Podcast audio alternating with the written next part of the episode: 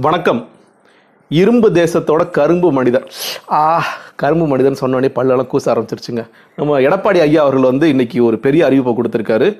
நம்ம எல்லாருக்கும் ration card வச்சுருந்தீங்கன்னா பொங்கல் பரிசாக இரண்டாயிரத்தி ஐநூறு ரூபாய் கொடுக்குறேன் அப்படின்னு சொல்லி சொல்லிட்டாரு. ரொம்ப நல்ல அறிவிப்பு இல்லையா? நம்ம வந்து போன வருஷமும் கொடுத்தாங்க ஆயிரம் ரூபா கொடுத்தாங்க. இந்த வாட்டி ரெண்டாயிரத்தி ஐநூறுரூவா ஏன்னா நம்ம எல்லாருக்குமே தெரியும் ரெண்டாயிரத்தி இருபத்தொன்று தேர்தல் வருது. அந்த தேர்தலுக்காக அப்படின்னு நீங்களும் நினைக்கக்கூடாது உண்மையிலே மக்கள்லாம் ரொம்ப கஷ்டப்படுறாங்க. இந்த கொரோனா காலத்தில் கஷ்டப்படுற கொரோனா காலத்தில் கஷ்டப்பட கொரோனா நேரத்தில் எதிர்கட்சி தலைவர் ஸ்டாலின் ஐயாயிரம் கொடுங்கன்னு சொல்லி அப்போ கொடுத்த இல்லை இப்போ இப்போ தான் கஷ்டப்படுறாங்க. அது இப்போ தான் உணர்ந்திருக்காங்க. அதனால் இந்த கொரோனா காலத்தில் பொதுமக்கள் எல்லாம் கஷ்டப்படுற காரணத்தினால இந்த பொங்கல் பரிசான இந்த இரண்டாயிரத்தி ஐநூறு ரூபாய் எல்லாரும் ஓட்டுக்கு ஐயோ ரேஷன் கார்டுக்கு நீங்கள் வாங்கிக்கங்க அப்படிங்கிறத அவர் சொல்லியிருக்காரு அப்படிங்கிறத பார்க்குறோம் ரொம்ப நல்ல விஷயம் தானே. நம்ம வந்து மக்கள் கஷ்டப்படுறாங்க வாங்கிக்கிறாங்க ஏழைங்க வாங்குறாங்க இல்லாதப்பட்டவங்க வாங்குறாங்க இல்லை வாங்கல என்ன உங்களுக்கு பெரிய கஷ்டம்?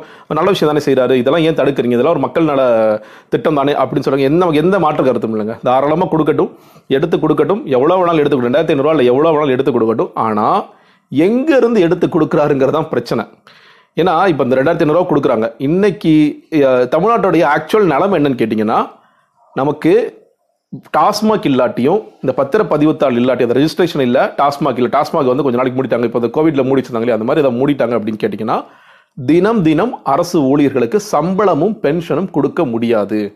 இன்னைக்கு எல்லா துறைகளும் நஷ்டமாக போயிட்டு இருக்குங்க தெரியும் போக்குவரத்து துறை நஷ்டமாக போகுது எல்லா துறையும் நஷ்டமா போகுதுங்கிறது ஒரு பக்கம் பார்த்துட்டே இருக்கிறோம் அப்படி பல துறைகள் நான் எல்லா துறையும் சொல்லக்கூடாது பொதுப்படுத்தக்கூடாது எல்லா பல துறைகள் போயிட்டு இருக்குங்கிறது தெரியும். இன்னொரு பக்கம் இந்த இந்த பிரச்சனைகள்லாம் இருக்குது மிக முக்கியமாக நம்ம தமிழகத்தோட கடன் சுமை அப்படிங்கிறது யூஸ்வலாக சொல்லுவாங்க ஒரு ஒருத்தரோட தலைவேலை எவ்வளோ இருக்குது அப்படின்னு சொல்லிட்டு அந்த கணக்குக்கு நான் போக விரும்பல. அது வந்து இருபத்தேழாயிரம் முப்பதாயிரம் முப்பத்தையாயிரம் அப்படிங்கிறது போவாங்க. அது டசன்ட் மேட்டர் தமிழகத்தினுடைய மொத்த கடன் சுமை நாலு லட்சத்தி ஐம்பத்தி ஆறாயிரம் கோடி. போன பட்ஜெட் தாக்கல் செய்யப்பட்ட பொழுது. இப்போ மறுபடியும் ஒரு பட்ஜெட் போடுவாங்க. இது இப்போ தேர்தலுக்கு ஒரு பரிசு கொடுக்க ஆரம்பிச்சிட்டாங்க. இது வந்து தொடர்ச்சியாக இன்னும் பல்வேறு பரிசுகள் என்னெல்லாம் கொடுக்கலாம். ஏன்னா நம்ம வந்து கடைசியாக ஒரு ஆட்சியில் இருக்கோம். நம்ம போகும்போது புண்ணியமாக பண்ணிட்டு போகிறாங்கன்னு மக்கள் கூட பார்க்கலாம். ஆனால் என்ன பிரச்சனைனா அந்த நாலு லட்சத்தி ஐம்பத்தி ஆறாயிரம் கோடிங்கிறது இந்த அடுத்த பட்ஜெட் போடுறதுக்குள்ள ஒரு அஞ்சு லட்சம் கோடி வரைக்கும் ஆகலாம். அது என்னங்க? அதில் என்ன பிரச்சனை? யாரோ ஒருத்தருக்கு கொடுக்குறாங்க யாரோ எடுத்து செலவழிக்கிறாங்க. நீங்கள் ஏன் அதை தடுக்கிறீங்கன்னு கேட்கலாம். அதான் அதான். இந்த மாதிரி யாரோ ஒருத்தர் எங்கேயோ கொடுக்குறாங்க இல்லையா? அதை எடுத்து எடுத்து எடுத்து செலவு பண்ணிட்டே இருந்தால் ஒரு காலத்தில் மொத்த ஒரு நாளில் மொத்தமாக திவால் ஆகிடுங்கிறதான் இஷ்யூ இன்றைக்கி வந்து எல்லா மாநிலங்களும் கடன் வாங்குறாங்க. அதில் மாற்று கருத்தே இல்லை. ஆனால் எல்லா மாநிலங்களும் செய்யாத ஒரு விஷயத்தை என்ன செய்கிறாங்க தமிழ்நாடு கேட்டிங்கன்னா வட்டி கூட கட்டுறது இல்லை. நம்மளோட வட்டி வந்து கிட்டத்தட்ட ஒரு முப்பத்தி மூணாயிரம் கோடி இருக்குது அப்படின்னு சொன்னீங்கன்னா அந்த வட்டியை கூட திரும்ப செலுத்தாத காரணத்தினால் நம்மளோட கடன் தொகை மறுபடியும் கூட அதிகரிச்சுட்டு இருக்கு. மகாராஷ்டிரா நமக்கு முன்ன இன்னும் நம்மளோட ஜாஸ்தி கடன் வாங்குறாங்க. ஆனால் அவங்க பொது நிறைய வட்டி கட்டுறாங்க. எல்லா மாநிலங்களும் வட்டி கட்டுறாங்க டெல்லி நீங்க அரவிந்த் கெஜ்ரிவாலோட ஆட்சி அவர் வந்து பட்ஜெட் போடும்போது உபரி பட்ஜெட் போட்டார். நம்ம போடுறது பற்றாக்குறை பட்ஜெட் பற்றாக்குறைனா நம்ம வந்து நூறுரூவா வருவாய் வருதுன்னா நூற்றி இருபது ரூபா நம்ம செலவு பண்ணிட்டு இருக்கோம். இருபது ரூபா பட்ஜெட் ஷார்ட்டேஜ் ஆகுது. நம்ம வந்து கடன் வாங்குறோம். ஆனால் இப்போ அரவிந்த் கெஜ்ரிவால் என்ன பண்றாருன்னா நீங்க வந்து நூறுரூவா வருமானம் வருதுன்னா எண்பது ரூபாய் செலவினங்கள் முடிக்கிறாரு அப்படிங்கிறது அவங்க ஒரு காலத்தில் அவங்களும் லாஸ்ட்ல தான் போயிட்டு இருந்துச்சு. அதாவது ஆஹ், அரவிந்த் முன்னாடி இருந்த அரசாங்கம். இந்த மாதிரி சில முதலமைச்சர் இருக்காங்கிறக்காக மட்டும் நான் வந்து அரவிந்த் ஆதரிக்கிறேன். அதெல்லாம் கிடையாது. நம்ம தொடர்ச்சியாக இன்னும் சொல்ல போனால் நீங்கள் இது அதிமுக கூட சொல்றீங்க? இது வந்து அது திமுக தான் ஆரம்பிச்சிருப்பாங்க. ஆமாம் உண்மைதான். இன்னும் சொல்ல போனால் இது முதல் முதல்ல எம்ஜிஆர் ஆட்சி காலத்தில் ஆரம்பிக்குது. ரெண்டாயிரம் ஆயிரத்தி தொள்ளாயிரத்தி எண்பத்தி நாலு எண்பத்தஞ்சு பேரில் வெறும் ரெண்டாயிரம் கோடியாக இருந்தது. நீங்கள் வந்து ரெண்டாயிரத்தி ஆறில் அதிமுக ஆட்சி முடிவில் ஐம்பத்தி ஏழாயிரத்தி நானூற்றி ஐம்பத்தி ஏழு கோடியாக மாறினது. ரெண்டாயிரத்தி பதினொன்று திமுக ஆட்சியில் ஒரு லட்சத்தி பதினாலாயிரம் கோடியாக இருந்தது. அதற்கு பிறகு இந்த பத்து வருட காலத்தில் அதிமுக அரசாங்கம் ஒரு லட்சத்தி பதினாறாயிரம் கோடியோ நாலு லட்சத்தி ஐம்பத்தாயிரம் கோடி ஆக்கியிருக்காங்க. இந்த ஆட்சி முடிகிறதுக்குள்ள அஞ்சு லட்சம் கோடி ஆக்கிடுவாங்க அப்படிங்கிறதா. இது என்னன்னு என்ன மறுபடியும் என்ன காக்க சொல்கிறாங்கன்னா மொத்த உள்நாட்டு உற்பத்தியில் ஒரு இருபத்தஞ்சு சதவீதத்துக்குள்ளே இருக்கும்போது நம்ம கடன் வாங்கிக்கலாம் ஒன்றும் தவறில்லைன்னு சொல்லி சொல்கிறாங்க ஆனால் சிக்கல் எங்கே எழுதுன்னு கேட்டிங்கன்னா இந்த வாங்குற கடனை நம்ம முறையாக செலவழிக்கிறோமா? இல்லை உண்மையில் எதற்காக கடன் அதிகமாக வாங்கப்படுகிறது அப்படிங்கிறதா? இப்போ இந்த மாதிரி ஒரு நலத்திட்ட பணிகளுக்கு நாங்கள் வாங்குகிறோம் அப்படின்னு சொல்லி இவங்க செய்யலாம்.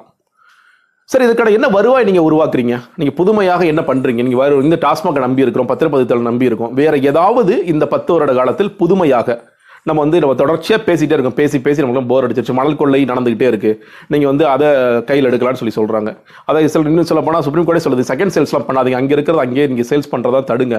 நீங்கள் அதை எடுங்க. கனிம வளங்களை எடுங்கன்னு சொல்லி சொல்கிறாங்க புதிய தொழிற்சாலைகளை உண்டு பண்ணுங்க. புதிய தொழிற்சாலைகள் அங்கே உண்டு பண்ணிட்டு தான் இருக்காங்க. ஆனால் நீங்கள் தொழில் வளத்தை இன்னும் பெருக்குவதற்கான இன்னும் வேலைகள் இருக்குது நிறைய நம்ம வந்து தமிழ்நாட்டை பற்றி பேசும்போது இன்னோவேஷன் பேசுகிறோம் டெக்னாலஜி பேசுகிறோம் என்னமோ பேசுகிறோம் ஆனால் இங்கு சரியான நிர்வாகம் இல்லை. இன்னொரு பக்கம் என்ன ஆகுது? இதை விட்டுங்க நீங்கள் வந்து நலத்திட்ட பணிகளுக்குன்னு சொல்லி கடன் வாங்குறாங்க. பதினாயிரம் கோடி இருபதாயிரம் கோடி இன்னும் சொல்லப்போனால் இந்த ஏப்ரல் மாதம் செப்டம்பர் வரைக்கும் நாற்பத்தாயிரம் கோடி வாங்கியிருக்காங்க. உண்மையிலேயே நலத்திட்ட பணிகளுக்கு மட்டும் அது செயல்படுத்தப்படுகிறதா? சின்ன உதாரணம் சொல்கிறேன் குடிமராமத்து பணின்னு ஒன்று இருக்குது குடிமராமத்து பணி ஊர் மக்கள்லாம் சேர்ந்து பண்ணணும் அப்படிங்கிறது.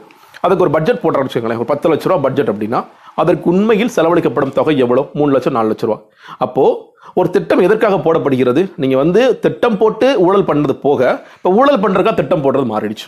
அப்போ அதற்கு ஒரு படம் தேவைப்படுது இல்லை அந்த பணத்தை எங்கே வாங்குறாங்க? கடன் வாங்குறாங்க. அந்த கடனுக்கு வட்டி கட்டுறது எவ்வளோ மோசமான நிலைமையில் இருக்குன்னு பா- அவங்களுக்கு இப்போ?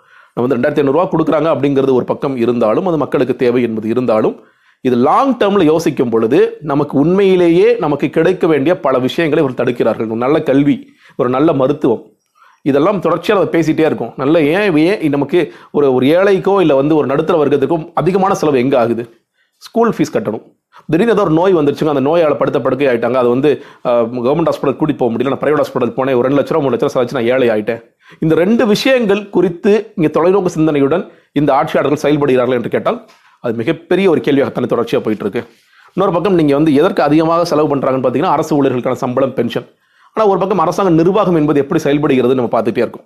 தொடர்ச்சியாக குறை சொல்லிட்டே இருக்கு என்னங்க கவர்மெண்ட் ஆஃபீஸில் லஞ்சம் வாங்குறாங்க வேலை செய்யறது இல்லை இன்னும் சொல்லப்போனால் இப்போ லேட்டஸ்ட்டாக என்ன வந்துட்டு இருக்கு?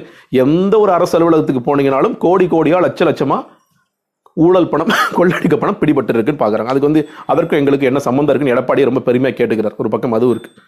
மொத்தமாக இந்த அரசாங்கம் செய்திருக்கிற வேலைகள் பார்த்தா இன்னும் சொல்லப்போனால் அடுத்து வருகிற அரசாங்கத்திற்கு ஒரு மிகப்பெரிய சவாலும் சிக்கலும் காத்து கொண்டிருக்கிறதுன்னு நினைக்கிறேன்.